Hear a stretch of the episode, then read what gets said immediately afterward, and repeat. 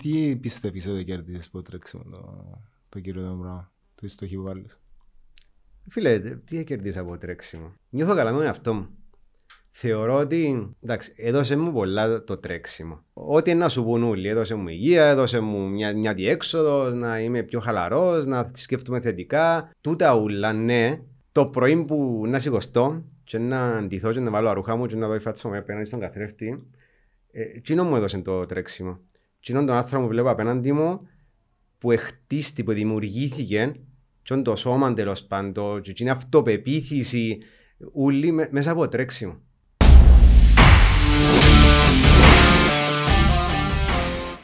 Φίλε, σου βάλαν πούδρα. Σου βάλαν πούδρα και έχω πρόβλημα. Δεν με πειράζει. Κοίταξε, αν δεν γράψω καλά, δεν πειράζει ρε φίλε, εντάξει.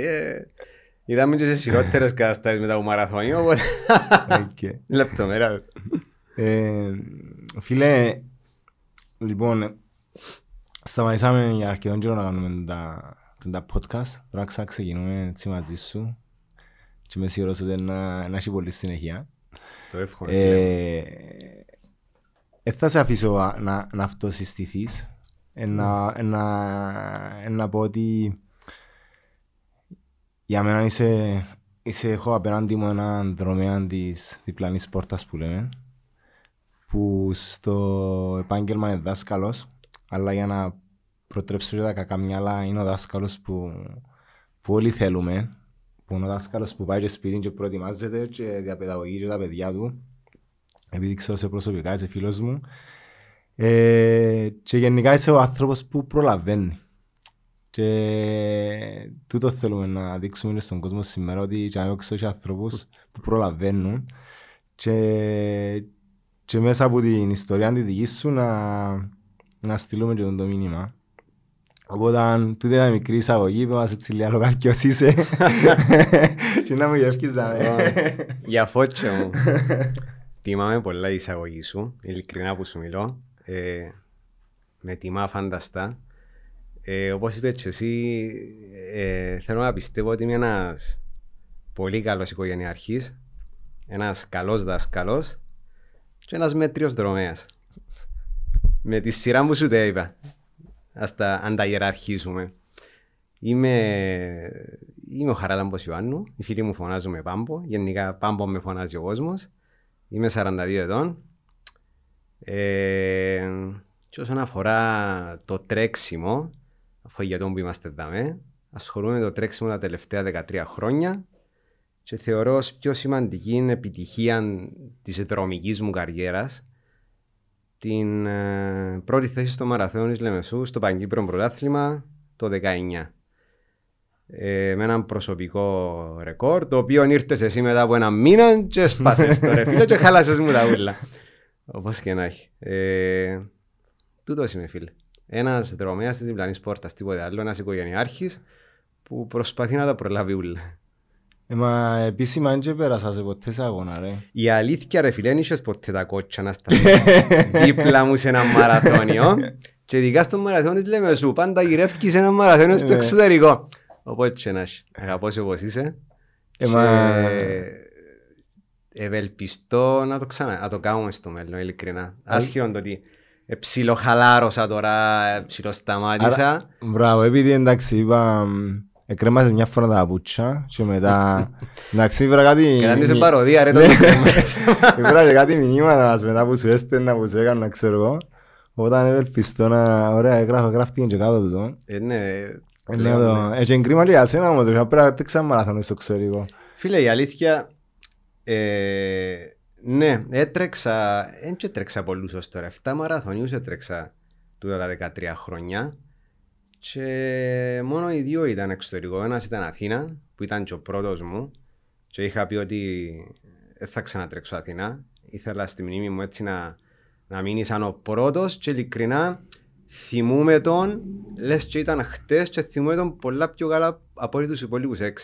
Εγώ άλλος ήταν Θεσσαλονίκη 2-3 χρόνια μετά και οι υπόλοιποι 5 Λεμεσό. Οκ. Ναι. Άρα ελπίζω επομένως να πάει μαζί για να τελειώσουμε και όπου ξεκινήσαμε. Βέβαια, εννοείται. Πότε ακριβώς ξεκίνησες να τρέχεις, είπες πριν 13 χρόνια, αλλά πώς σε προκύψε? Ακού να δεις, ξεκίνησα το 2007, τέλη του 7 με 8. Είχε γεννηθεί ο γιος μου ο πρώτος, ο Στυλιανός, και παράλληλα με τούτον έτυχε στο σχολείο που ήμουν τότε να ήταν μαζί μου και ο Νίκος ο Σουρμελής, ο οποίος ήταν ένα από τα ιδρυτικά μέλη του Δρόμια και μετέπειτα πρόεδρος του Δρόμια για κάποια χρόνια. Οπότε, αφού με είδε έτσι και έκοψε με που πάνω κάτω, είχα και λίγα κιλούθκια τότε, λέει μου ρε, γιατί δεν ξεκινάς... Πιο λίγα από Νίκο. Τι εννοείς πιο λίγα από Νίκο? Στη φάση του δρά. Ήμουν... Ακούγες, πάντα ασχολούμουν με τον αθλητισμό, πάντα έκανα και τα βάρη μου, ήμουν πιο γεμάτος, έτσι ήμουν πιο μειώδες, εντάξει. Δεν είχα τίποτε περί τα κιλά, απλά μετά με την ασχόληση με το τρέξιμο έριξα αρκετά τα κιλά μου. Τέλος πάντων, και λέω μου ρε, είσαι καλός εσύ δηλαδή μου, δοκίμασε να τρέξεις, δείχνεις να μπορείς. Παράλληλα με το που γεννήθηκε ο Στυλιανός, είχα έτσι βάλει σαν σκοπό να λειτουργήσω σαν θετικό πρότυπο απέναντι στο γιο μου, αλλά ίσως να ήταν και ευκαιρία να βρεις να ήθελα μια διέξοδο από το σπίτι, ας πω είναι αλήθεια. Δεν πολύ θυμούμαι το τώρα, αλλά ξέρεις, όταν έρχεται ένα πρόβλημα, ήταν μωρό στο σπίτι και ως τότε ήμουν και 28 χρόνια, όσον ήμουν, ήθελες να είσαι τα ούλα τα καλά τσιγιά σου, οπότε θέλεις, έφευκες, έμπαινες. Τώρα με ένα μωρό έπρεπε δηθήκαν τα σέρκα τα πόθηκια σου. Τιμάσαι ειλικρινιά σου. Φίλε, ειλικρινιά να έχω έτσι είναι. Ήβρα μια διέξοδο τέλος πάντων από τις υποχρεώσεις τις οικογενειακές.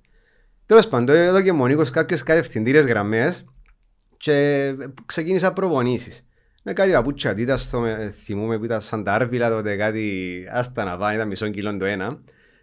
Και λέει μου ρε, τον Οκτώβρη λέει μου, τα Λεμέσια, 10 χιλιόμετρα. Έλα να βουρήσουν. Θα του καλό να έρθω. Ξεκίνησα πολλές προπονήσεις, είχα κόψει και την πρωινή τα σινόπιτα, είχα ρωσά σύστημα. Πριν από σχολείο, χειρόφρονο έξω από το φούρνο και μια τα σινόπιτα τόσο μια γαλατούρα. Οπότε να δικαιολογούσαν και τα κιλά που είχα.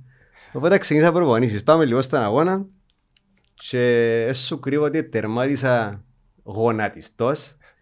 Είχα κάνει 50 λεπτά, θυμούμαι καλά, σχετικά καλά για έναν άνθρωπο που βούρισε ποτέ στη ζωή του. Αλλά και όμως πείραξε παραπάνω ήταν το πόσο πίσω σε φυσική κατάσταση ήμουν. Ενώ νόμιζα ότι ήμουν σε καλή φυσική κατάσταση επειδή έπαιζα λίγο μίνι φουτπολ, έκανα τις έλξεις μου, τα τούτα μου. Δεν ήμουν σε καθόλου καλή φυσική κατάσταση. Συν το ότι είχαμε περάσει άλλοι άνθρωποι μεγαλύτερης ηλικίας, οπότε το πράγμα πίσω σε μένα και είπα να το δουλέψω ρε παιδί μου τέλος πάντων. Το έναν το άλλον τέλος πάντων, κοινό ήταν το έναυσμα. Δεν ήθελα τίποτε άλλο. Το ένα έφεραν το άλλο και με τα χρόνια φτάσαμε τα που είμαστε. Τι πιστεύεις ότι κέρδισες που τρέξαμε το κύριο τον πράγμα, το στόχο που βάλεις? Φίλε, τι κέρδισα από τρέξιμο? Νιώθω καλά με τον εαυτό μου. Θεωρώ ότι εντάξει, έδωσε μου πολλά το τρέξιμο. Ό,τι να σου πουν όλοι, έδωσε μου υγεία, έδωσε μου μια διέξοδος, να είμαι πιο χαλαρός, να σκέφτομαι θετικά. Τούτα ούλα, ναι, αλλά τα που σου μείνει στο τέλος της ημέρας. Ας πούμε να μου μείνει το πρωί που να σηκωστώ και να ντυθώ και να βάλω αρούχα μου και να δω η φάτσα μου απέναντι στον καθρέφτη. Κοινό μου έδωσε το τρέξιμο. Κοινό τον άνθρωπο που βλέπω απέναντι μου, που χτίστηκε, που δημιουργήθηκε, κοινό το σώμα τέλος πάντων, κοινή αυτοπεποίθηση, ούλη μέσα από τρέξιμο.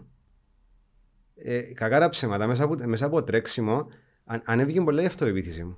Αν εγνώριζες έναν πάμπο, αν μοίρασες έναν πάμπο, ή αν επέρναμε την ίδια συνέντευξη πριν 10 χρόνια, καμιά σχέση. Να βλέπεις έναν πάμπο μαζεμένο, που θα μπορούσε να σταυρώσει λέξη. Το τρέξιμο δυναμώνεις. Δεν είναι ανάγκη να πετύχεις νίκες είτε σε παγκύπρια πρωταθλήματα είτε σε λαϊκούς αγώνες. Ο κάθε άνθρωπος πετυχαίνει νίκες προσωπικές μέσα από το τρέξιμο. Και το πράγμα δυναμώνει το. Ο ένας μπορεί να τρέξει ένα μαραθώνιο στις 4 ώρες, άλλος 3,5, άλλος 3.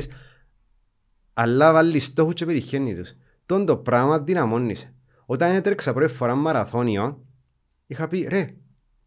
Πάνε, με να που κάμα τώρα, να που καταφέρα. Μιλούμε, επαιτούσα στα σύννεφα. Θεωρεί το τρέξιμο πέρα από τα υπόλοιπα που σου προσφέρει, θέματα υγείας, εμφάνισης, και όμως δίνει περισσότερο αυτό επίσης. Να συμφωνήσω απολύτως μαζί σου και που έκανα και εγώ την ερώτηση στον εαυτό μου, τι μου προσφέρει παραπάνω. Η αυτοεπίθεση να πιστεύω στον εαυτό μου, που είναι απίστευτο. Δηλαδή, άμα θέλεις να πετύχεις κάτι, να πετύχεις. Και βοηθάσαι στα υπόλοιπα πράγματα της ζωής σου. Στα υπόλοιπα, ειλικρινά, περίμενες εσύ ότι να τρέξεις μαραθώνιο κάπου 2.40. Κι όμως έτρεξα. Περίμενα τότε τώρα τον Αύγουστο στα 42 που ήταν να έρθω δεύτερο στους Παγκύπριους αγώνες στα 5 χιλιόμετρα. Εντάξει, με διάφορες συγκυρίες ήρθα. Όμως ήρθα. Καταλαβες. Δηλαδή είχα που τον πρώτο διαφορά 20 χρόνια. Δηλαδή, αν κάτσεις να σκεφτείς, ρε, να μου γράφει κιλός ο γερότσα. Όταν στάθηκα στη γραμμή εκκίνησης, λέω, δεν που κάνω εγώ δάμε τώρα. Είμαι 42, γυρίζω δίπλα θωρώ αποστολή στα 30 και άλλοι ούλοι που τσάμε και κάτω. Που τον πρώτον είχα 20 χρόνια. Το πράγμα όμως, αν το σκεφτείτε σε λίγο πιο μετά, λαλί σου, πού πάει το επίπεδο του αθλητισμού στην Κύπρο. 42 χρόνια ήρθε δεύτερος, να μου πήγαινα. Εντάξει, να συζητήσουμε πιο μετά, αν θέλεις τούτο. Ναι, να συζητήσουμε. Αλλά το πράγμα όσον αφορά στην αυτοπεποίθηση, ας σου δώσω ένα παράδειγμα. Το μαραθώνιο στους Παγκύπριους Αγώνες το 19 στη Λεμεσό. Όταν στάθηκα στην εκκίνηση και είδα, γύρισα γύρω μου και είδα με ποιους είχα να τρέξω για την κατάκτηση της πρώτης θέσης τέλος πάντων. Οκ, είδα τους, εντάξει. Είσαι νένο, διάβασε μας τον καλά. Φίλε, τούτο είναι αλήθεια. Τούτο είναι αλήθεια. Ωραία, πού το γεφάνε ρε, να τρέξει χρόνο, να τρέξει πράγμα σαν μοιράλα κι εγώ. Που λες φίλε, όταν στάθηκα στην εκκίνηση και είδα ποιοι ήταν γύρω μου, είχα πει που μέσα μου, ωραία, ποιος που τούτους μπορεί να τρέξει κάτω από 2.40, κανένας λέω, τέλεια, εκέρδισα τον αγώνα πριν να δώσει ο αφαιριστό την εκκίνηση και που και ήταν καθαρά θέμα του πώς να διαχειριστώ τον αγώνα μου. Ο βασικός μου αντίπαλος, εντάξει, ήταν όταν ξεκινήσαμε, έκανε μου μια διαφορά 1,5 χιλιόμετρο. Έφυγε πολλά γρήγορα. Και πολλά καλός αθλητής. Και με το συγκεκριμένο όμως, ένα μήνα πριν στους Παγκύπριους Αγώνες στο Χάλφ, είχα αρτεγωτήριο και εκείνος είχε έρθει τέταρτος ή πέμπτος αθλήμου. Εντάξει, με την ίδια λαθασμένη τακτική. Το παρουσιάζεις πριν κάποιος που δεν γνωρίζει, νομίζει ότι ήταν υποδιέστερη. Καμία σχέση. Θεωρητικά είναι καλύτερος που εμένα. Απλά δεν ξέρει να διαχειριστεί τον αγώνα του. Οπότε έφυγε μπροστά 1,5 χιλιόμετρο. Εντάξει. Και τον έκανα υπομονή, ειλικρά που μιλώ, εβούρουν μόνος μου 30 χιλιόμετρα. 30 χιλιόμετρα σε ρυθμό 3.40 με 3.44 για μέ, έκανα υπομονή. Και όταν τον έφτασα στα 30 χιλιόμετρο και πέρασα τον, οκ, λέω, πάμε. Τούτον είδα, δηλαδή. Αλλά είναι που σου λέω, αυτοπεποίθηση. Άμα σταθείς στην εκκίνηση και νιώσεις την σιγουριά, τέλειωσε. Άμα σταθείς και τρέμουν τα πόθηκια σου, πάλι τελειώσε. Είχα σταθείς σε κίνηση αγώνα, σε κίνηση και θωρώ το παλμόμετρο 170 παλμούς, 170 σε κίνηση. Τι νόημα, έχασα τον αγώνα. Ήταν καθαρά θέμα ψυχολογίας. Και αυτό, επειδή είπες και πριν κάτι για τον καθρέφτη που λες στον εαυτό σου, η αυτοεπίτηση είναι και ο τρόπος που μιλούμε στον εαυτό μας. Δηλαδή, έναν μπράβο μετά από μια δύσκολη προπόνηση που μόνο εσύ ξέρεις είναι τόσο ευκαλές. Ακριβώς. Που διασκρέτη μπορεί να είσαι αυστηρός μόνο αυτός σου. Συνήθως οι άνθρωποι που βάλουν μεγάλους στόχους είναι πιο αυστηροί μόνο αυτόν τους. Αλλά εκείνο που πρόσεξα εγώ και το πιο σημαντικό είναι ότι καθ' όλη τη διάρκεια μιας προετοιμασίας μπαίνεις σε μια φάση που όταν δεις κάτι κόκκινο, δηλαδή κάτι σου πάει καλά ή είχες κάτι μπορείς να σου φκένεις στην προπόνηση ή ξέρω εγώ επειδή μπορεί να μην έκαμες σωστά τη διαδικασία ή να μην αλλάξεις κάποιες συνήθειες. Οκ, κόκκινο, πρέπει να αλλάξω κάποιες συνήθειες. Λέω, δεν μπορώ να φτάσω το πράγμα. Προετοιμαζόμαστε για το charity που κάναμε και για να πάμε στο Αμβούργο. Και ο στόχος που είχαμε ήταν πάρα πολλά ψηλός. Φίλε, ήταν πάρα πολλά ψηλός. Είμαστε πολλά μακριά, ενώ Και καθ' όλη τη διάρκεια της προετοιμασίας με πια τον εαυτό μου έβλεπα τη μεγάλη εικόνα, έξερα που πρέπει να πάμε και δεν απογοητεύκομαι όταν είχα κάποιες κακές προπονήσεις. Συζητούσαμε τις, απλά έλεγα «ΟΚ, πρέπει να αλλάξουν τις συνήθειες». Ναι. Ή κάτι που μου έφτιανε καλά, ωραία. Υιοθετώ και άλλες καλές συνήθειες. Εννοείται. Οπότε έκαμε να βλέπω και γενικά, και το κάνω στην προσωπική μου ζωή, λέω, μια πιο μεγάλη εικόνα. Και τα κότσινα απλά να λέω ότι κάτι πρέπει να αλλάξω. Και όχι απλά να αλλάξω πορεία, αλλά να αλλάξω συμπεριφορές. Έχεις δίκιο σίγουρα. Δεν ήξερα αν το είπα σωστά. Είναι καλά που το είπες. Εγώ να σου το πω με όρους τρεξίματος, ας πούμε, που διαφέρει τους πλήστους φίλους που να μας ακούς. Θεωρώ ότι δεν υπάρχουν κακές προπόνησεις. Καμιά προπόνηση δεν είναι κακή. Υπάρχει προπόνηση που να φκεί και να σου τονώσει το ηθικό και να πει πάμε καλά. Σωστό το πρόγραμμα μου, όλα πάση με λιγάλ. Και υπάρχουν και προπονήσεις που θα βγουν, αλλά δεν σημαίνει ότι είναι κακή προπονήση. Για να μην ευκεί σημαίνει κάτι πρέπει να αλλάξεις, κάτι έβαλες λάθος στο πρόγραμμά σου. Ή αν ήσουν καλά εσείς γίνει τη μέρα, εντάξει, αλλά δεν είναι κακή προπονήση. Και είναι η προπονήση που είναι ευκήκε να σε πεισμώσει, ώστε να βγει την επόμενη φορά ή να κάνεις κάτι διαφορετικό, να προχωρήσεις, να αλλάσεις το στόχος σου. Ο στόχος είναι στόχος. Πρέπει απλά να προσαρμοστείς. Τίποτε άλλο. Και επειδή δεν είμαστε επαγγελματίες, έχει και άλλες συνήθειες που έχει άλλες συνθήκες που επηρεάζουν αυτό το πράγμα, όντως κάνεις να σκεφτείς να πρέπει να αλλάξεις. Φίλε, δεν μπορείς να μπαίνεις σε προετοιμασία μαραθώνιου.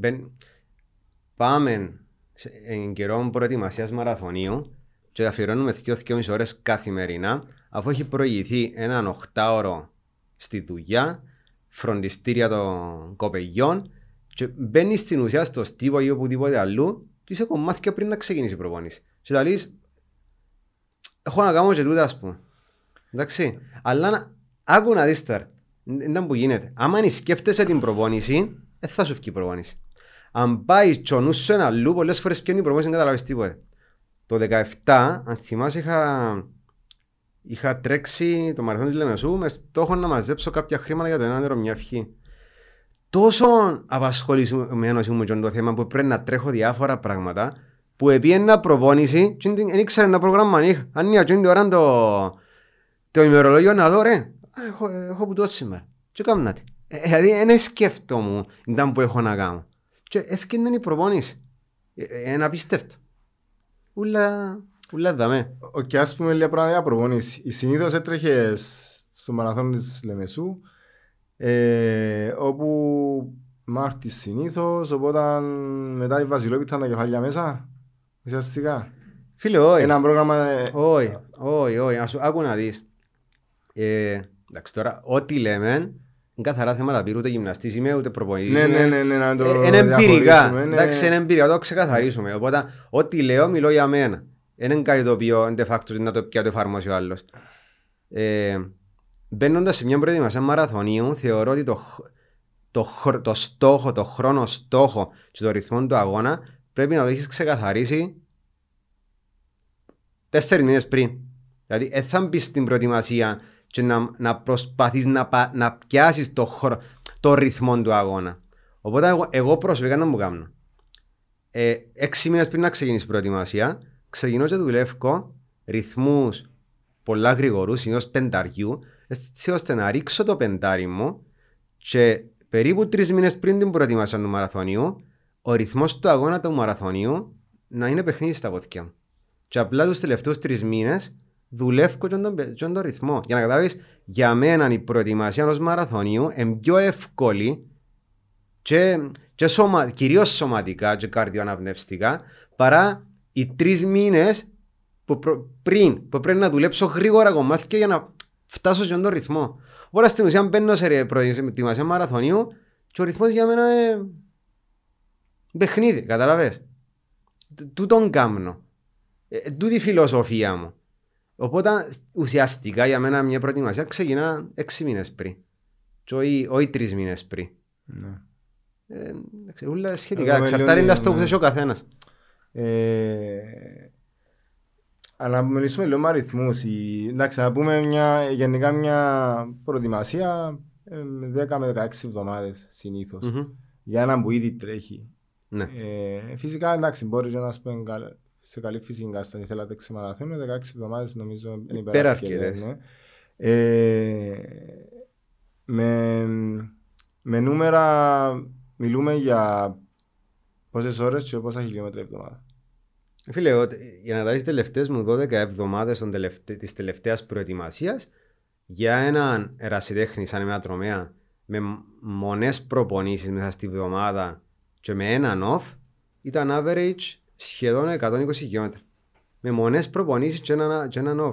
Δηλαδή, φαντάστου, δεν τους χωρούν 120 χιλιόμετρα σε 6 μέρες με μονές προπονήσεις, έχοντας δουλέψει το πρωί, φρονιστήριο το απόγευμα, επιστροφή τη νύχτα, διαβάσματα και τούτα ούλα.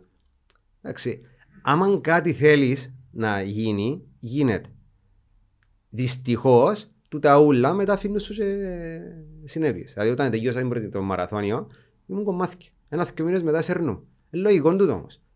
Το σώμα σου, το κορμί σου θέλει να κάνει recovery. Ναι, γι' αυτό που εντάξει, εγώ είμαι επιπέρσες στο ότι ο μαραθώνιος πρέπει να κάνεις πέραν ένα στον χρόνο. Ναι, ή άντε δύο αν κάνεις και σωστό recovery, επειδή βλέπω και πολλούς φίλους που κάνουν 4-5 μαραθώνιους. Ακούω εσένα που γίνεται πλέον στην Κύπρο και εγώ θεωρώ το λάθος. Πλέον, εντάξει, το τρέξιμο στην Κύπρο αναψήθηκε σε τεράστιο βάθος. Σε βαθμό όμως που πολλοί δρομείς παρασύρονται και θέλουν να τρέξουν αμάν μαραθώνιο. Μα και μαγκιά τρέξει ένα μαραθώνιο. Δηλαδή, ναι, μπορεί οποιοσδήποτε να τρέξει μαραθώνιο, λέω σου εγώ, ακόμα και χωρίς προετοιμασία. Να πει να το κάνει και τέτοιες. Κουτσάς στραβά, να τρέξει, να περπατήσει, να τρέξει ένα 2 χιλιόμετρα. Το συζητούμε ποιο είναι. Να τερμαρίσει ένα μαραθώνιο και να νιώθεις καλά. Να τερμαρίσει ένα μαραθώνιο και να πεις θα ξανακάμω. Να τον τερμαρίσεις και να σου αφήνει και την γλυκά, την πικράδα, ρε, θα μπορούσα καλύτερα. Θεωρώ ότι λάθη που έκανα και εγώ και λάθη που κάνουν ακόμη πλήστοι δρόμεις. Μπαίνουν σε προετοιμασία μαραθώνιου χωρίς να έχουν εξαλείψει τα περιθώρια βελτίωσης που έχουν στις μικρότερες αποστάσεις. Δεν παίρνουν τους τα χρόνια. Κακά τα ψέματα. Οι πλήστοι δρόμεις ξεκινούν να τρέχουν μετά 30. Εντάξει, δηλαδή εμείς οι ερασιτέχνες. Οπότε, εγώ για να καταλαβείς, ξεκίνησα να τρέχω στα 30, έτρεξα πρώτος μου μαραθώνιος στα 34 και τα δύο πρώτα χρόνια που έτρεχα προσπαθούσα να σπάσω για τα 20 λεπτά τα ευλογημένα στο πεντάρι και να τα καταφέρνω. Εντάξει, αν έπαιρνα το χρόνο πίσω, να αλλάσα πάρα πολλά πράγματα στην προετοιμασία μου. Θα μπορούσα το χρόνο που έκανα στα 40 μου, να τον έκανα στα 35 μου και που για μένα είχα περισσότερα περιθώρια βελτίωσης. Το 17 έτρεξα το μαραθώνιο της Λεμεσού 2.45. Το 19 στα 40 έτρεξα το μαραθώνιο Λεμεσού 2.38 flat. Εντάξει, δεν που άλλαξα στην ουσία. Αφιέρωσα έναν εξάμηνο το καλοκαίρι και ρίξω πεντάρι μου. Στο μαραθώνιο της Λεμεσού με 2.45 είχα τρέξει την χρονιά πριν την προετοιμασία πεντάρι κοντά στα 17 λεπτά, ενώ στο μαραθώνιο δύο χρόνια μετά έτρεξα 2.38 με πεντάρι στην αρχή της προετοιμασίας 16.27. Δηλαδή 33 δευτερόλεπτα διαφορά στο πεντάρι, έκαμε τόση μεγάλη διαφορά στο μαραθώνιο. Οπότε, γιατί να σπαταλήσεις ένα μεγάλο μέρος επίπονο για το σώμα, ένα μεγάλο χρονικό περιθώριο τρίμηνης προετοιμασίας να πατρέξεις ένα μαραθώνιο, απλά για να τρέξεις. Εγώ θεωρώ ότι οι δρομείς, οι ερασιτέχνες πρέπει να οριμάσουν δρομικά σε μικρότερες αποστάσεις και μετά να μπουν μαραθώνιο. Αν θέλουν να τρέξουν ένα, ας τον τρέξουν απλά για να δουν πώς είναι. Όχι τσάμε όμως. Να δώσουν χρόνο στον εαυτό τους. Δεν είναι κακό να τρέξει μαραθώνιο στα 34-35. Όσο μεγαλώνεις, ο χρόνος του μαραθώνιου σου βελτιώνεται. Αντιθέτως, ο χρόνος του πεντάρι σου μειώνεται. Οπότε, τρέξε ένα πεντάρι καλό όσο πιο μικρός γίνεται για να μπορέσεις να μοιράζεις όλη την ταχύτητα να τη ρίξεις στο μαραθώνιο σου. Τούτη είναι η προσωπική μου άποψη. Και τούτον είδα εμπειρικά. Τούτον είδα εμπειρικά και είδα ότι ναι, βοηθά. Δηλαδή είναι τυχαία που οι πολλά καλοί δρομείς, πολλά καλοί και στο πεντάρι, ακόμα και σε μικρότερες αποστάσεις. Ναι, αν υπάρχει τούτη η πολυτέλεια είναι καλά κάποιος να το κάνει, αλλά για μένα ο μαραθώνος είναι κάτι που με εξητάρει ιδιαίτερα. Φίλε, εννοείται. Και που πιστεύω ότι είμαι και εγώ καλό, είναι το δυνατό μου σημείο και είναι η στρατηγική μες στον αγώνα. Φίλε, ο μαραθώνιος δεν είναι τίποτε άλλο παρά στρατηγική. Ναι. Δηλαδή, δεν πρέπει να φοβάσαι την απόσταση. Εφοβηθείς την απόσταση, τελείωσε. Την απόσταση Εν το τελευταίο πράγμα που πρέπει να σκέφτεσαι. Είναι καθαρά θέμα διαχείρισης ρυθμού, υγρών που να πάρεις και τίποτε άλλο. Αν τα κάνεις όλα στην προπόνηση, να έρθει μετά την ημέρα και κανονικά πρέπει να μπεις και σε χαρούμενος να τρέξεις μαραθώνιο. Έτσι, αμέν το φοβάσαι. Πρέπει να μπεις και να πεις «ΟΚ, έκανα ό,τι έκανα, πάμε να δούμε τι γίνεται τώρα». Θυμούμε στο δεύτερο μου μαραθώνιο μου στο Ντουπάι και στείλες με ένα μήνυμα και λαλείς μου. Φίλε, πολλά που σου στείλα. Συνέβα τώρα, μα δεν πήγαινα να ταξιδεύσω στο Ντουπάι τελευταίο. Και λαλείς μου, πέρασαν τόσα χρόνια θυμώ το κομμάτι. Εθώρουν και μια σειρά που ήθελα να κοιμηθώ και αχρονούμαι λόγω να δω μια ταινία. Κάτι με το... κάτι σε σχέση με τρέξιμο. Και λαλείς μου χαρακτηριστικά, μόνο εσύ ξέρεις τι πέρασες για να στάσεις στη γραμμή της εκκίνησης. Το υπόλοιπο είναι το θυμό, αλλά ήταν κάπως λένε πια στο μάξιμουμ μπορεί και... Φίλε, στέκεσαι στη γραμμή εκκίνησης και ναι, μόνο εσύ ξέρεις να μου πέρασες για να στάσεις τσάμι και η οικογένεια σου, τίποτε άλλο. Ήθελα να πάμε τσάμι, ήθελα... Θέλω να μου πεις τι είναι τούτα που παραπάνω ήταν οι προκλήσεις που αντιμετωπίζεις στην προετοιμασία. Και έκαμε στο πάλι να φάνει εύκολο, επειδή είσαι εσύ λίγο μετριόφρον, δεν είναι καθόλου εύκολες οι προπονήσεις ή άνετος ο ρυθμός όσον το... Όχι ρε φίλε, είναι καθόλου... Ακού να δεις, για μένα πρώτα απ' όλα είναι μια ερωτελεστία του να κάτσω να βγάλω πρόγραμμα για μαραθώνιο. Αρέσκει πάρα πολύ. Να κάτσω μια κυριακή πρωί, να βγάλω τα άρθρα που εθιάβασα, ένα-δυο βιβλία που έχω πολλά συγκεκριμένα, το πρόγραμμα της τελευταίας προετοιμασίας, για να το ήταν που έπιες τραβάσεις την προετοιμασία, ήταν που πιέν πολλά καλά. Και πρέπει να το πιάσω και να το εφαρμόσω τώρα, ή να αλλάξω και όπου πιες τραβά. Τούτο είναι η αρχή. Αρέσκει πάρα πολύ. Να κάτσω, να βγάλω ρυθμούς, να κάνω τούτο. Αρέσκει μου πάρα πολύ, εντάξει. Φίλε και που για μένα και εκεί, αρέσκει μου να... Ο μαραθώνιος που πρέπει να τρέξεις, ο χρόνος που πρέπει να τρέξεις, πρέπει να είναι πρώτα απ' όλα, να είναι εφικτός, εντάξει. Να είναι προκλητικός όμως, δηλαδή να challenging για σένα, να μην είναι απλά πιάνεις τον πολλά εύκολα.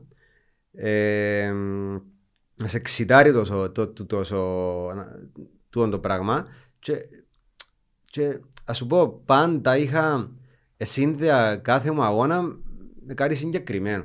Ας πούμε τους πρώτους μου αγώνες, ας πούμε σύνδεσα τους με κάθε ένα μέρος της οικογένειας μου. Τόσο για τη γυναίκα μου, τόσο για τον Παναγιώτη μου, τόσο για τον Στυλιανό μου, τόσο για λόγο ρε.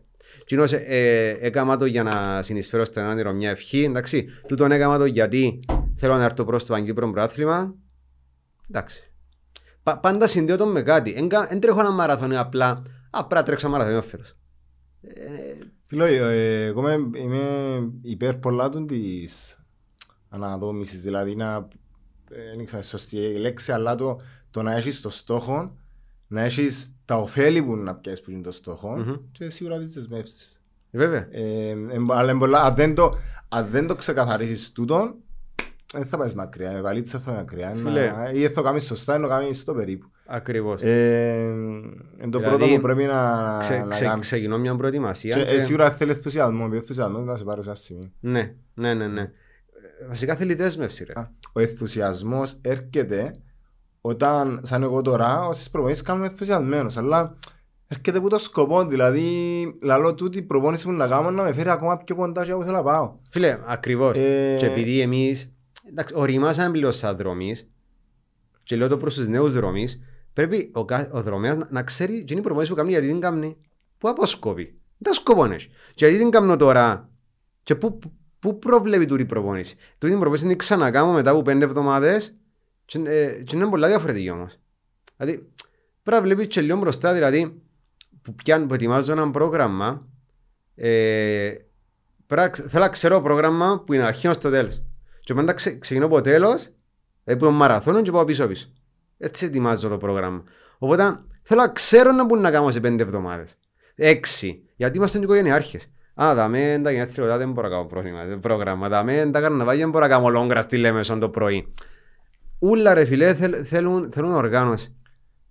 Και είναι πολλά σημαντικό να ξέρεις το σκοπό της προπονήσης. Δηλαδή και ακόμα και επειδή έχουμε πολλά αξιόλογους προπονητές, αν ρωτήσεις τον προπονητής σου ποιον σκοπό της προπονήσης και εσύ το ξεκαθαρίσει, πρέπει να αλλάξεις προπονητή. Και τώρα σκέφτομαι το προχτές συγκεκριμένα στην περασμένη εβδομάδα, όταν επειδή τώρα που κάνω τριάθρο φίλε, έκανα την προηγούμενη μια δυνατή προπονήση στο ποδήλατο και την προηγούμενη πήγα να κάνω 400 άρκα, ας πούμε.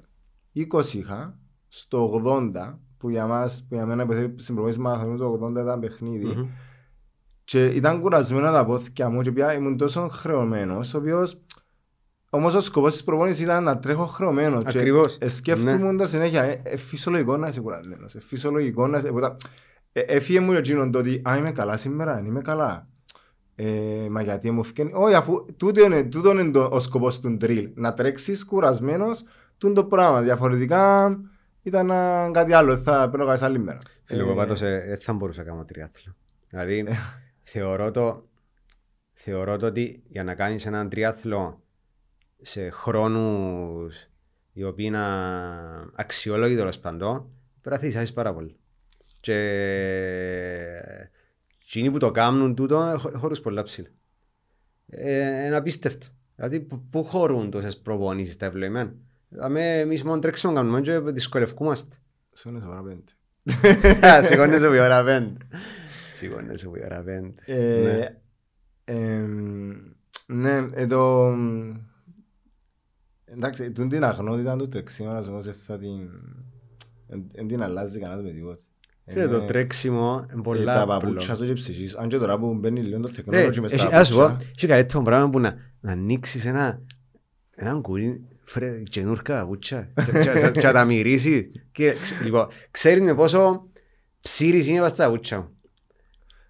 Δηλαδή, όσοι με ξέρουν μπορούν να τους δω παπούτσια που προχωρούσα 3 χρόνια και είναι λες και χτες το αγοράσω. Εγώ εντελώς ήταν τίσερα. Δηλαδή, εντός μου να τελειώσει η προπόνηση και να πιω το μωρομάντιλο και να το καθαρίσω γύρω-γύρω. Κολλήματα. Ναι, φίλε. Φίλε, όμως, ο μαραθώνιος γενικότερα θέλει δέσμευση. Ας πάμε λίγο με τις προκλήσεις όμως. Τι είναι τα προκλήσεις εσύ, σαν οικογενειάρχη και... Φίλε, όσο προκλήσεις... Τι εννοείς με... Τα προβλήματα, μια πρόκληση μπορεί ακόμα να είναι και η προετοιμασία του φαγιού σου ρε φίλε, που αν σου το προσφέρει η σύντροφος σου το πράγμα, είναι μια μεγάλη βοήθεια. Πρέπει να προσπαθείς να προσαρμόζεσαι γενικότερα. Όσον αφορά εν καιρών προετοιμασίας για μαραθωνίου, δυστυχώς προσαρμόζεται η οικογένεια στα δικά μου, στις δικές μου προπονήσεις και δεν το λέω με ελαφριά εγκαλιά. Λυπούμε που το λέω το πράγμα, γιατί δυστυχώς όμως έτσι έχουν τα πράγματα.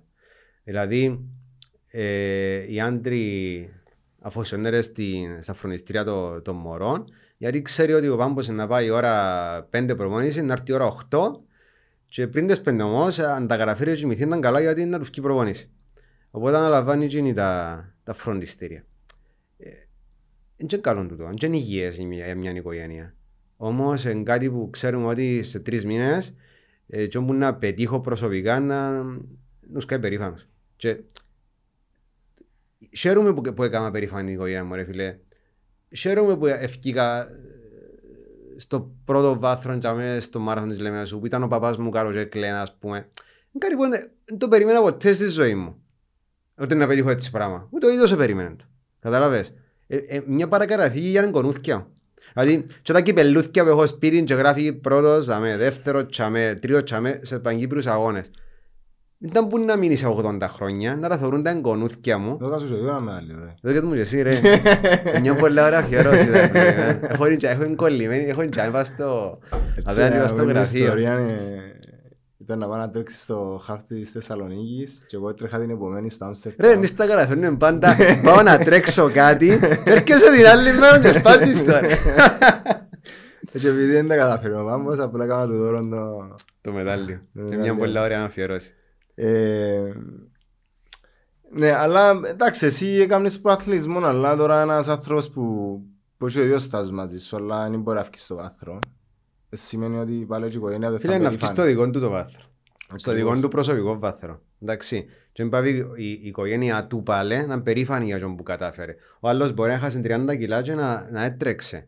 Ο άλλος μπορεί να. Ο στόχος του να τρέξει 3,5 ώρες. Μπράβο, το εννοείται. Πώς βλέπεις τα μάθηκα το μωρός σου που κάνεις, δηλαδή που. Φίλε, πλέον τα μωρά μου εξοικειωθήκαν τόσο πολλά με τον που κάνουν που δεν τους κάνει καμία αίσθηση. Δυστυχώς. Εντάξει. Δηλαδή, έχω και δρόμο σπίτι, πολλές προπονήσεις κάνουν σπα στο δρόμο σπίτι. Αν κάμια φορά δεν τρέξω, να έρθουν μου. Θα βουρήσεις σήμερα, δεν πήγαινε. Ξέρουν τα που κάνω, όμως δεν το. Ας πούμε, κατάλαβε κανένα από του δύο τρέχει. Δεν τους αρέσκει. Οκ, δεν τους πιέσω ποτέ να ασχοληθούμε με το πράγμα. Χαλαρά.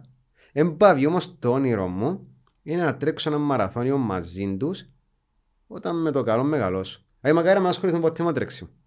Να θέλω όμως να κάνω μια μίνι προετοιμασία, να είμαι εγώ 60-70, να τερματίσουμε μαζί και να μην ξανατρέξουν ποτέ στη ζωή τους. Το είναι το όνειρό μου και ξέρουν. Εντάξει, το πρότυπο του πατέρα μας που ανάφερες πριν που τρέχει. Φίλε, ας σου πω δεν τους ερωτήσα ποτέ. Δεν τους ερωτήσα ποτέ. Δηλαδή, καμιά φορά βλέπουμε σπίτι που αφιερώνω πολύ χρόνο και στο τρέξιμο και στη σωματική δύναμη, έλξης, κάμψης, τα διάφορα τέλος πάντων. Καμιά φορά ο μικρός μπορεί να μου πει «Παπάμα, ο παπάς του τάδε εμπασχείς». Του έλεγες «οκ, δεν τα σημασίας σιλό του αν χοντρός». Λέει μου εσύ και προσπαθώ να το εξηγήσω ότι το τι δίνεις στο σώμα σου να σου δώσει πίσω. Εντάξει. Ας σου πω, ειλικρινά δεν μπορώ να σου απαντήσω στην ερώτηση. Εν τα λόγεις με βλέπουν ή θεωρώ πιο μετά να έρθει τούτο. Να το δω πιο μετά. Βλέπω το όμως τα μάθηκες γυναίκας μου. Στην άντρη βλέπω το ναι ότι εμπερήφανη για μένα. Γενικότερα για τούτα που έκανα ας πούμε που... Εντάξει, εδώ οι θυσίες που κάνεις να δούμε τους συνομήλικους σου ρε φίλε φαίνονται πολλά πιο μεγάλη. Όταν κάτι κερδίζεις η άντρη. Σίγουρα. Εννοείται. Εντάξει ρε φίλε, το... Όχι, ξεχνούν τον ανάλογο του, επειδή το... Εν το σώμα μας που μεταφέρει και μας μεταφέρει και καμιά φορά επειδή και τα αθλήματα που κάνουμε κατάλληλουν και πολλές σερμίδες και μπορεί καμιά φορά να τρώμε ό,τι γουστάρουμε τα χάλα για να συνεχίζουν το σώμα να τρέχει πρέπει να το προσέχεις. Φίλε, πρέπει να το προσέχεις εννοείται. Να μου το ταΐζεις. Να μου το ταΐζεις, πόσες ώρες τσιμάσαι. Να κάνεις μασάζ, πρέπει να ακούεις το σώμα σου. Επειδή έχει πολλούς ερασιτέχνες αθλητές που δεν το κάνουν τούτον και επειδή παρασύρονται από τον την... γενικά τις ορμόνες που βγάλει η άσκηση, ξέρω εγώ και... Το τρέξιμο είναι μόνο τρέξιμο. Είναι και άλλα πράγματα μαζί.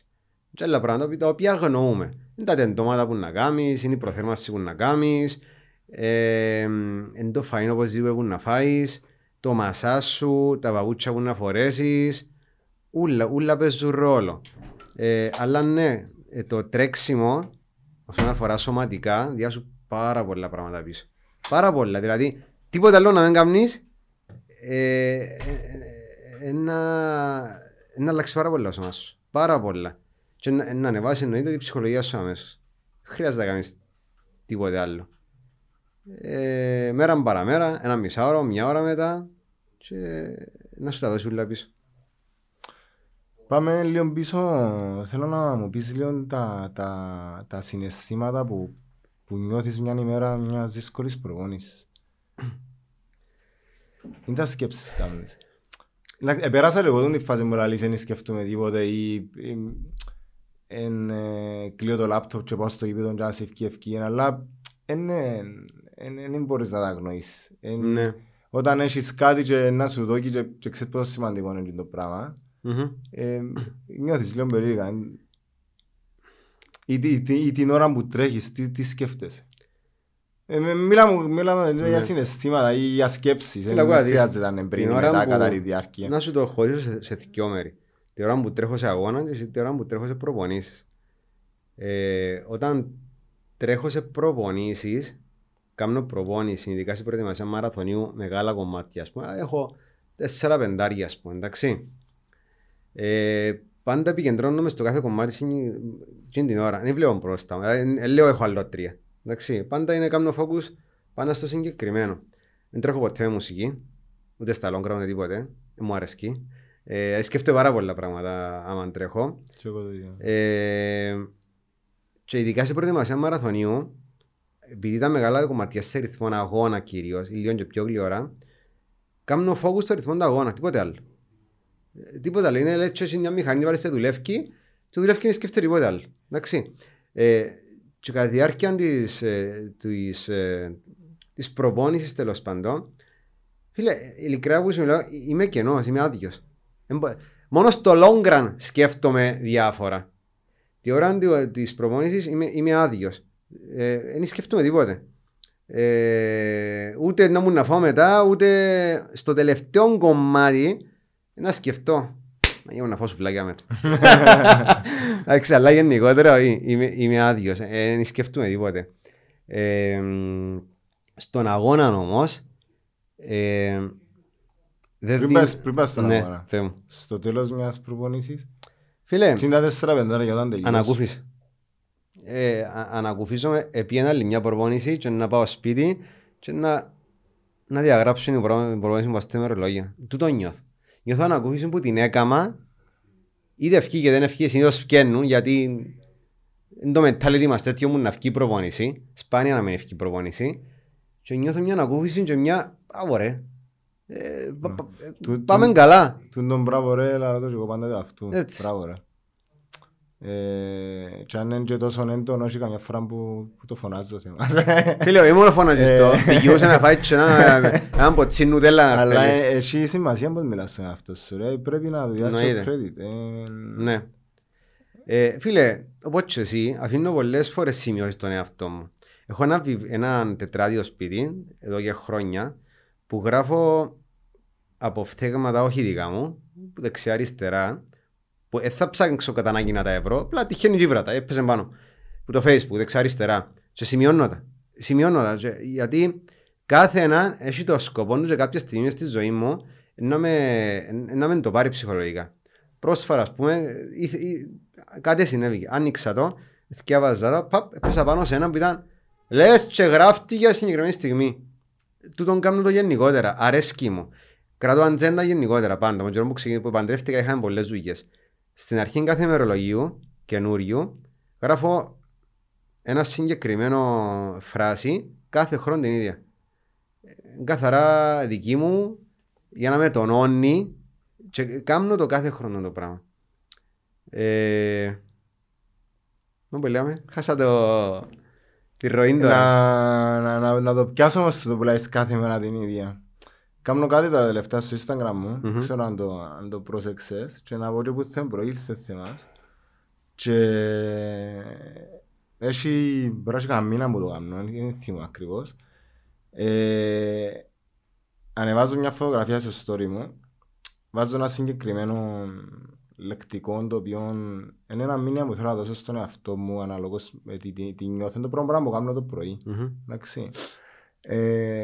Μπορεί να κάνω έναν καφέ, να κάτσω απ' και να ανεβάσω μια φωτογραφία με ένα συγκεκριμένο μήνυμα που το έχω για μένα και ακόμα και σήμερα και που γράψα τελικά μέσα από τη μέρα μου ευκήγεν το μήνυμα που σκέφτομαι και βοήθησε με να βγάλω και τη μέρα μου σήμερα. Και γράφω το μήνυμα και γράφω και που κάτω πάντα «Today is yours». Εντάξει. Και τούτον που δεν ευκήγεν και πάντα γράφω το «Today is yours». Εντάξει. Και τούτον ευκήγεν εμπνεύστηκα το εγώ που τον Tommy Reeves. Ο Tommy Reeves είναι ένας άνθρωπος... Ξέρω το. Μουσάτος. Μουσιάς. Ήταν ένα λιοντάρι ρε φίλε. Ο οποίος είχαμε την τύχη να το γνωρίσω από κοντά. Μιλούσαμε μέσω του Instagram, παραπάνω ο φίλος μου Γιώργος, και όταν πήγαμε στην Πράγα να τρέξουμε, μετά που γιορτάζαμε και το πέσω να μπες με ο φίλος μου Γιώργο με τις μπύρες μας και το στέκια μας, δηλαδή μου ρε και ο Ρίφ στην Πράγα μου, τώρα στείλαμε το μήνυμα και γνωρίσαμε τον άνθρωπο με γυναίκα του, ένας πολλά ταπεινός και είναι να ψάξω την μόνη Tommy Reeves. Είναι υπεραθλητής ουσιαστικά και στα καλά καθούμενα τόσο άνθρωπος ρε φίλε, που ένα λιοντάρι έπαθε έναν πολλά σπάνιο καρκίνο στους πνεύμονες. Ναι, έχει κανένα χρόνο. Νομίζω σε αρκίνη και κορονοϊό. Έσυρεν το σε κόμμα. Και μετά που εξύπνησε που το κόμμα, ξέρω που κάποια χημειοθεραπείες, ξέρω εγώ ότι τίποτε, τη φάτσα του ακόμα δεν την έδειξε, δεν είδαμε να το σένει ο άνθρωπος, αλλά... Δέχτηκε επίθεση μου γιοντάρι. Όχι, όχι ρε. Α, είπες με γιοντάρι. Καλά, εντάξει. Καρκίνος στους πνεύμονες πολλά σοβαρών, τέλος πάντων. Είναι αθληταράς τώρα. Είναι αθληταράς, αλλά από μια μέρα στην άλλη, η ζωή του ακόμα πολλά επικίνδυνη, ενώ σου να... Και έβαλε κάθε μέρα not today. Και το μήνυμα το not today ότι δεν θα με πάρει ο χάρος σήμερα. Τούτος άνθρωπος, το σθένος που έχει, για μένα είναι πολλά πρότυπο και κάνει με και εμένα inspired. Εγώ είμαι σίγουρος ότι θα να σηκωστεί από κρεβάτι και να μην απορρίσετε μας. Και λαλό θα βάλω today is yours, το αντίθετο δηλαδή. Ο άλλος βάλει ότι not today, ότι είναι πιο χάρος.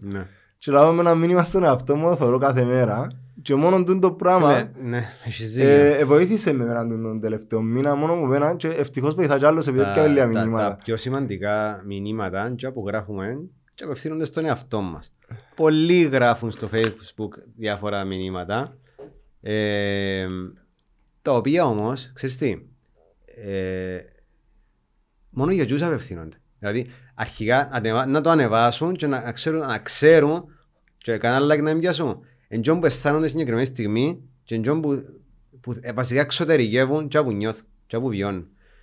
Τελευταίο μου post στο Facebook. Οι πιο όμορφες μέρες είναι αυτές που ξέρεις ότι έκανες το καλύτερο που μπορούσες. Τούτη είναι η πιο όμορφη μέρα. Τότε να πάω σπίτι υπόψε και πριν να πέσω και να σφυλίσω όλους και μετά πέσω τελευταίος όπως κάνω πάντα, να πω το πράγμα. Σήμερα έκανα ό,τι καλύτερο μπορούσα. Και βασικά τον πράγμα τον κάθε μέρα.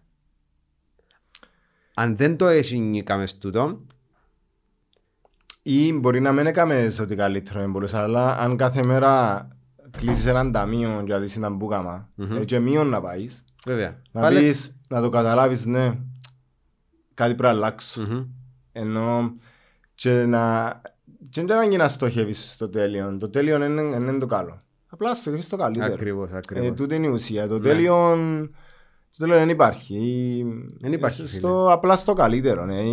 Και βλέπουμε γύρω μας να μου συμβαίνει. Και χαίρομαι που δουν και οι φιλίες σαν τούτες. Επειδή πολλές φορές ανοίξες μου το σπίτι σου και οπότε σε χρειάστηκα, που φκένουν που μέσα από τρέξιμο, νιτούν τα συναισθήματα. Οι δρομικές φιλίες είναι ότι καλύτερο έτυχες στη ζωή μου. Γενικότερα είμαι πολλά κοινωνικός άνθρωπος, αλλά είμαι άνθρωπος που έχει φίλους. Δηλαδή θα σηκώσω τηλέφωνο τώρα, αν έχω κάποιο πρόβλημα να χτυπήσω τηλέφωνο αμέσως. Μιλώ είτε με την γυναίκα μου είτε με τον παπά μου. Που τον παπά μου έχω τον καταχωρημένο παρέας. Εντάξει. Τώρα μπορεί να είναι καλό, μπορεί να είναι κακό του. Έτσι είμαι ρε φίλε, εντάξει. Μέσα από τρέξιμο όμως έκανα πάρα πολύ. Μεγάλωσε ο κοινωνικός μου κύκλος. Έκανα μεγάλο κύκλο από φίλους. Και το είναι πολύ καλό. Το ότι κάθε Κυριακή που τρέχω κάτω στον Παγκύπριο Λεμεσό, κάθε θκρέπτα είμαι ο Σεριμπάνο, αρέσκει μου πάρα πολύ. Αρέσκει μου πάρα πολύ που γνωρίζω κόσμο.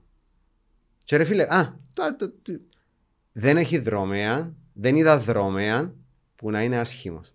Όλοι οι δρομείς είναι όμορφοι. Έχεις το λόγο μου. Ράνες αυγίτηφα.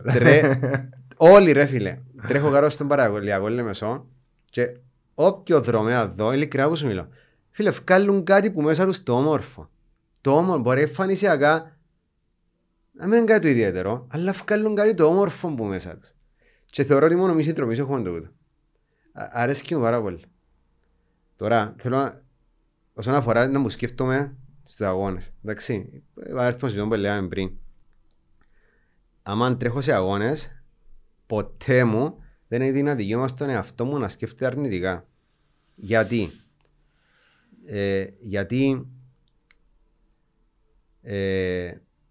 όπως ξέρεις, ο γιος μου μικρός είχε περάσει καρκίνο, εντάξει, 2 φορές. Και όσες φορές μπαίνω σε αγώνες, Και να έρθει η ώρα που να με καταλείπουμε τη δυνάμεις μου, είτε ψυχολογικά είτε σωματικά, σκέφτομαι υποσυνείδητα, ήταν που επέρασε ο γιος μου και τα χρόνια μες στο παιδοογκολογικό και αμέσως, φίλε, ένα switch, τι είναι. Λέω και εγώ, άμα είναι καταφέρω Παναγιώτη και κάνουμε τα λούτα, ποιος είμαι εγώ που να εγκαταλείψω αγώνα ή να πω ότι θα τα καταφέρω.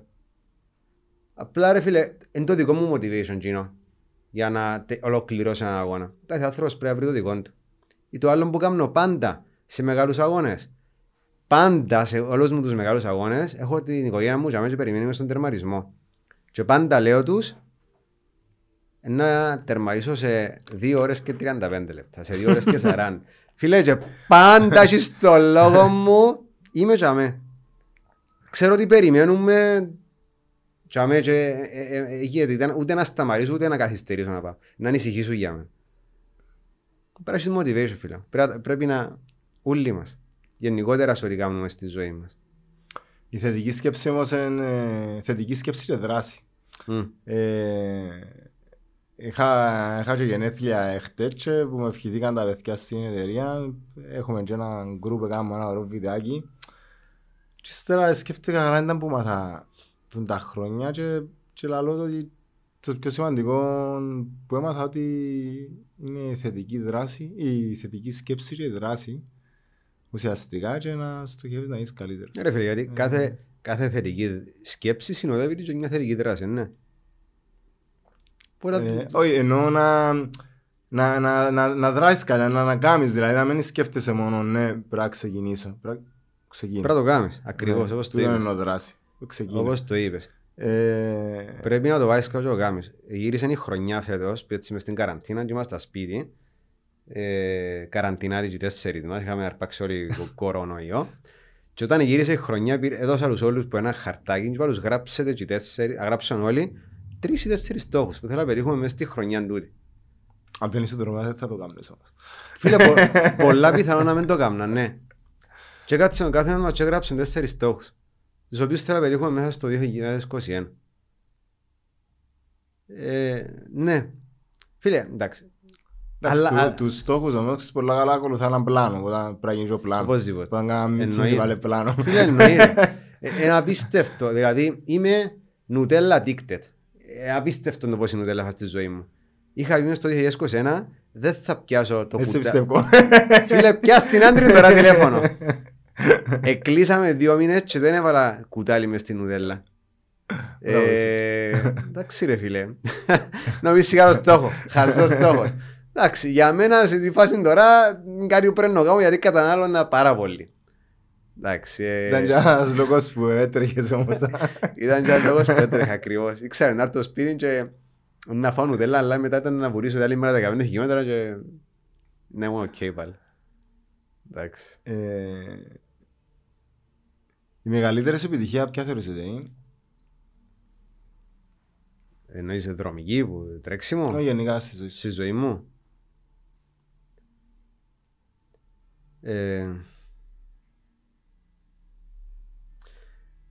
Που εκατάφερα με τη γυναίκα μου σαν οικογένεια να σταθούμε δυνατοί σε όλες τις δυσκολίες που περάσαμε μαζί.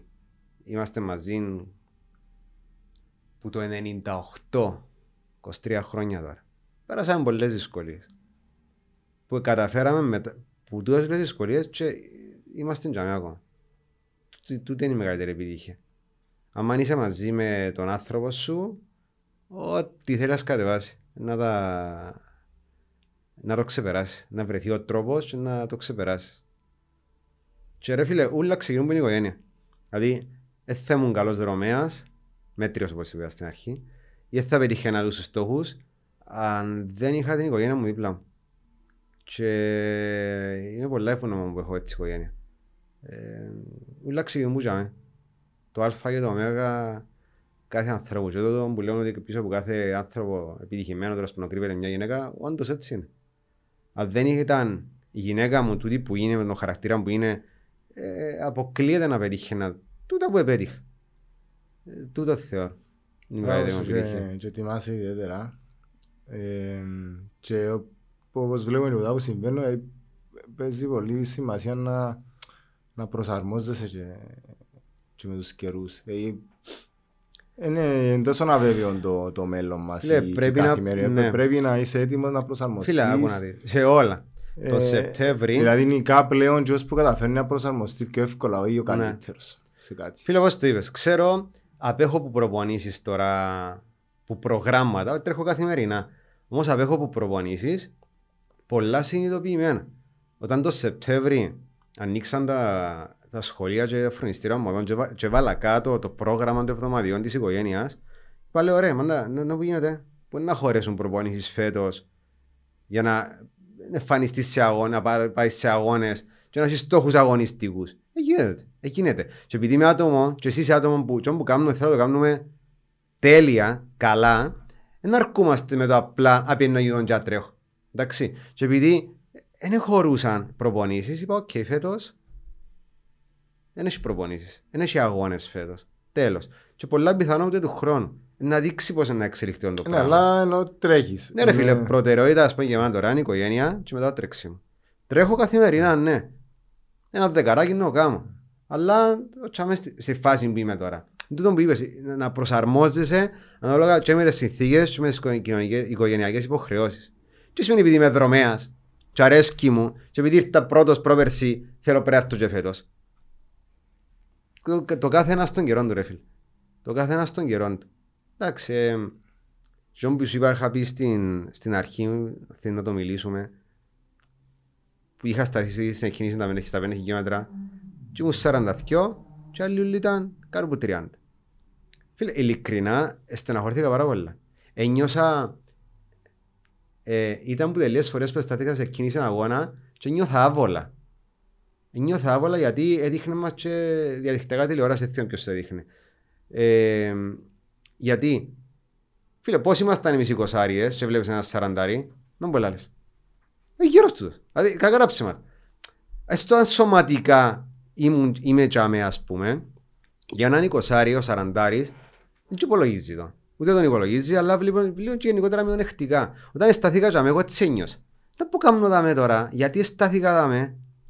Ήταν η πρώτη φορά που μπήκα σε πεντάρι σε Παγκύπριους αγώνες και πολλά πιθανόν και τελευταία. Εντάξει. Εμένα το πράγμα δείχνει μου ότι όσον αφορά, ενώ σε τεχνικό επίπεδο οι δρομείς αυξάνονται στην Κύπρο, οι δρομείς που ασχολούνται ουσιαστικά με το τρέξιμο σε επίπεδα ψηλά, όσον αφορά Παγκύπρια πρωταθλήματα και συλλόγους, ελλή. Όχι ελλή, εντιαμέ, αλλά δεν είναι αρκετή. Δηλαδή, εσύ θεωρείς το λογικό υγιές και το πράγμα που σου είπα πριν. Εντάξει, οι Generation Z που ονομάζονται έχουν και άλλα ιδιαιτερότητα και ενδιαφέροντα, αλλά σίγουρα σε μια κοινωνία που έχει το mindset το δικό σου που ξεκινά από τον κοινωνικό αθλητισμό, εγώ θεωρώ ότι σε συνέχεια που να αναπτυχθεί και ο προαθλητισμός. Ναι ρε φίλε, να αναπτυχθεί ο προαθλητισμός, αλλά δεν μετά τα 30, αλλά τελειώνουν την καριέρα στα 30.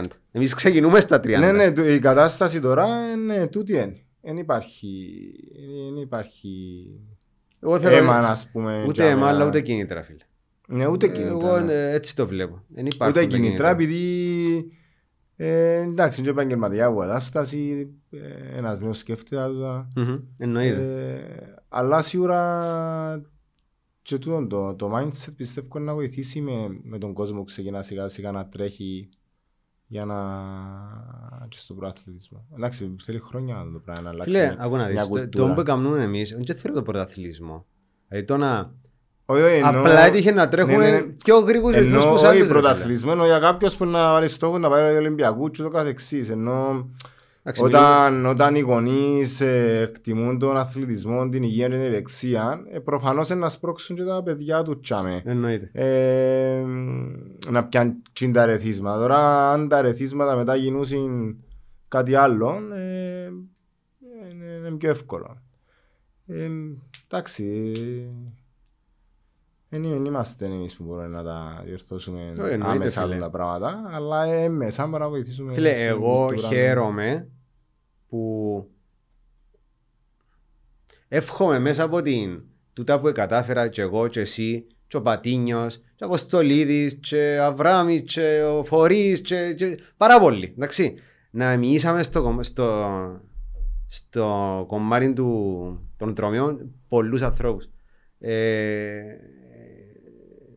Τούτο πράγμα αν έγινε και εύχομαι να γίνει, να συνεχιστεί, ικανοποιεί πάρα πολλά. Γίνεται, επειδή τούτο που ανάφερες ήδη σηκώνουν και ο κόσμος και ώρα 5 το πρωί, βοηθήσαν κάποιους άλλους και ακόμα το πράγμα που κάνουμε ΔΑΜΕ για να βοηθήσει κάποιους εν τούτη αλληλεγγύη, πιστεύω να τραβήσεις άλλους που κάναμε. Εννοείται.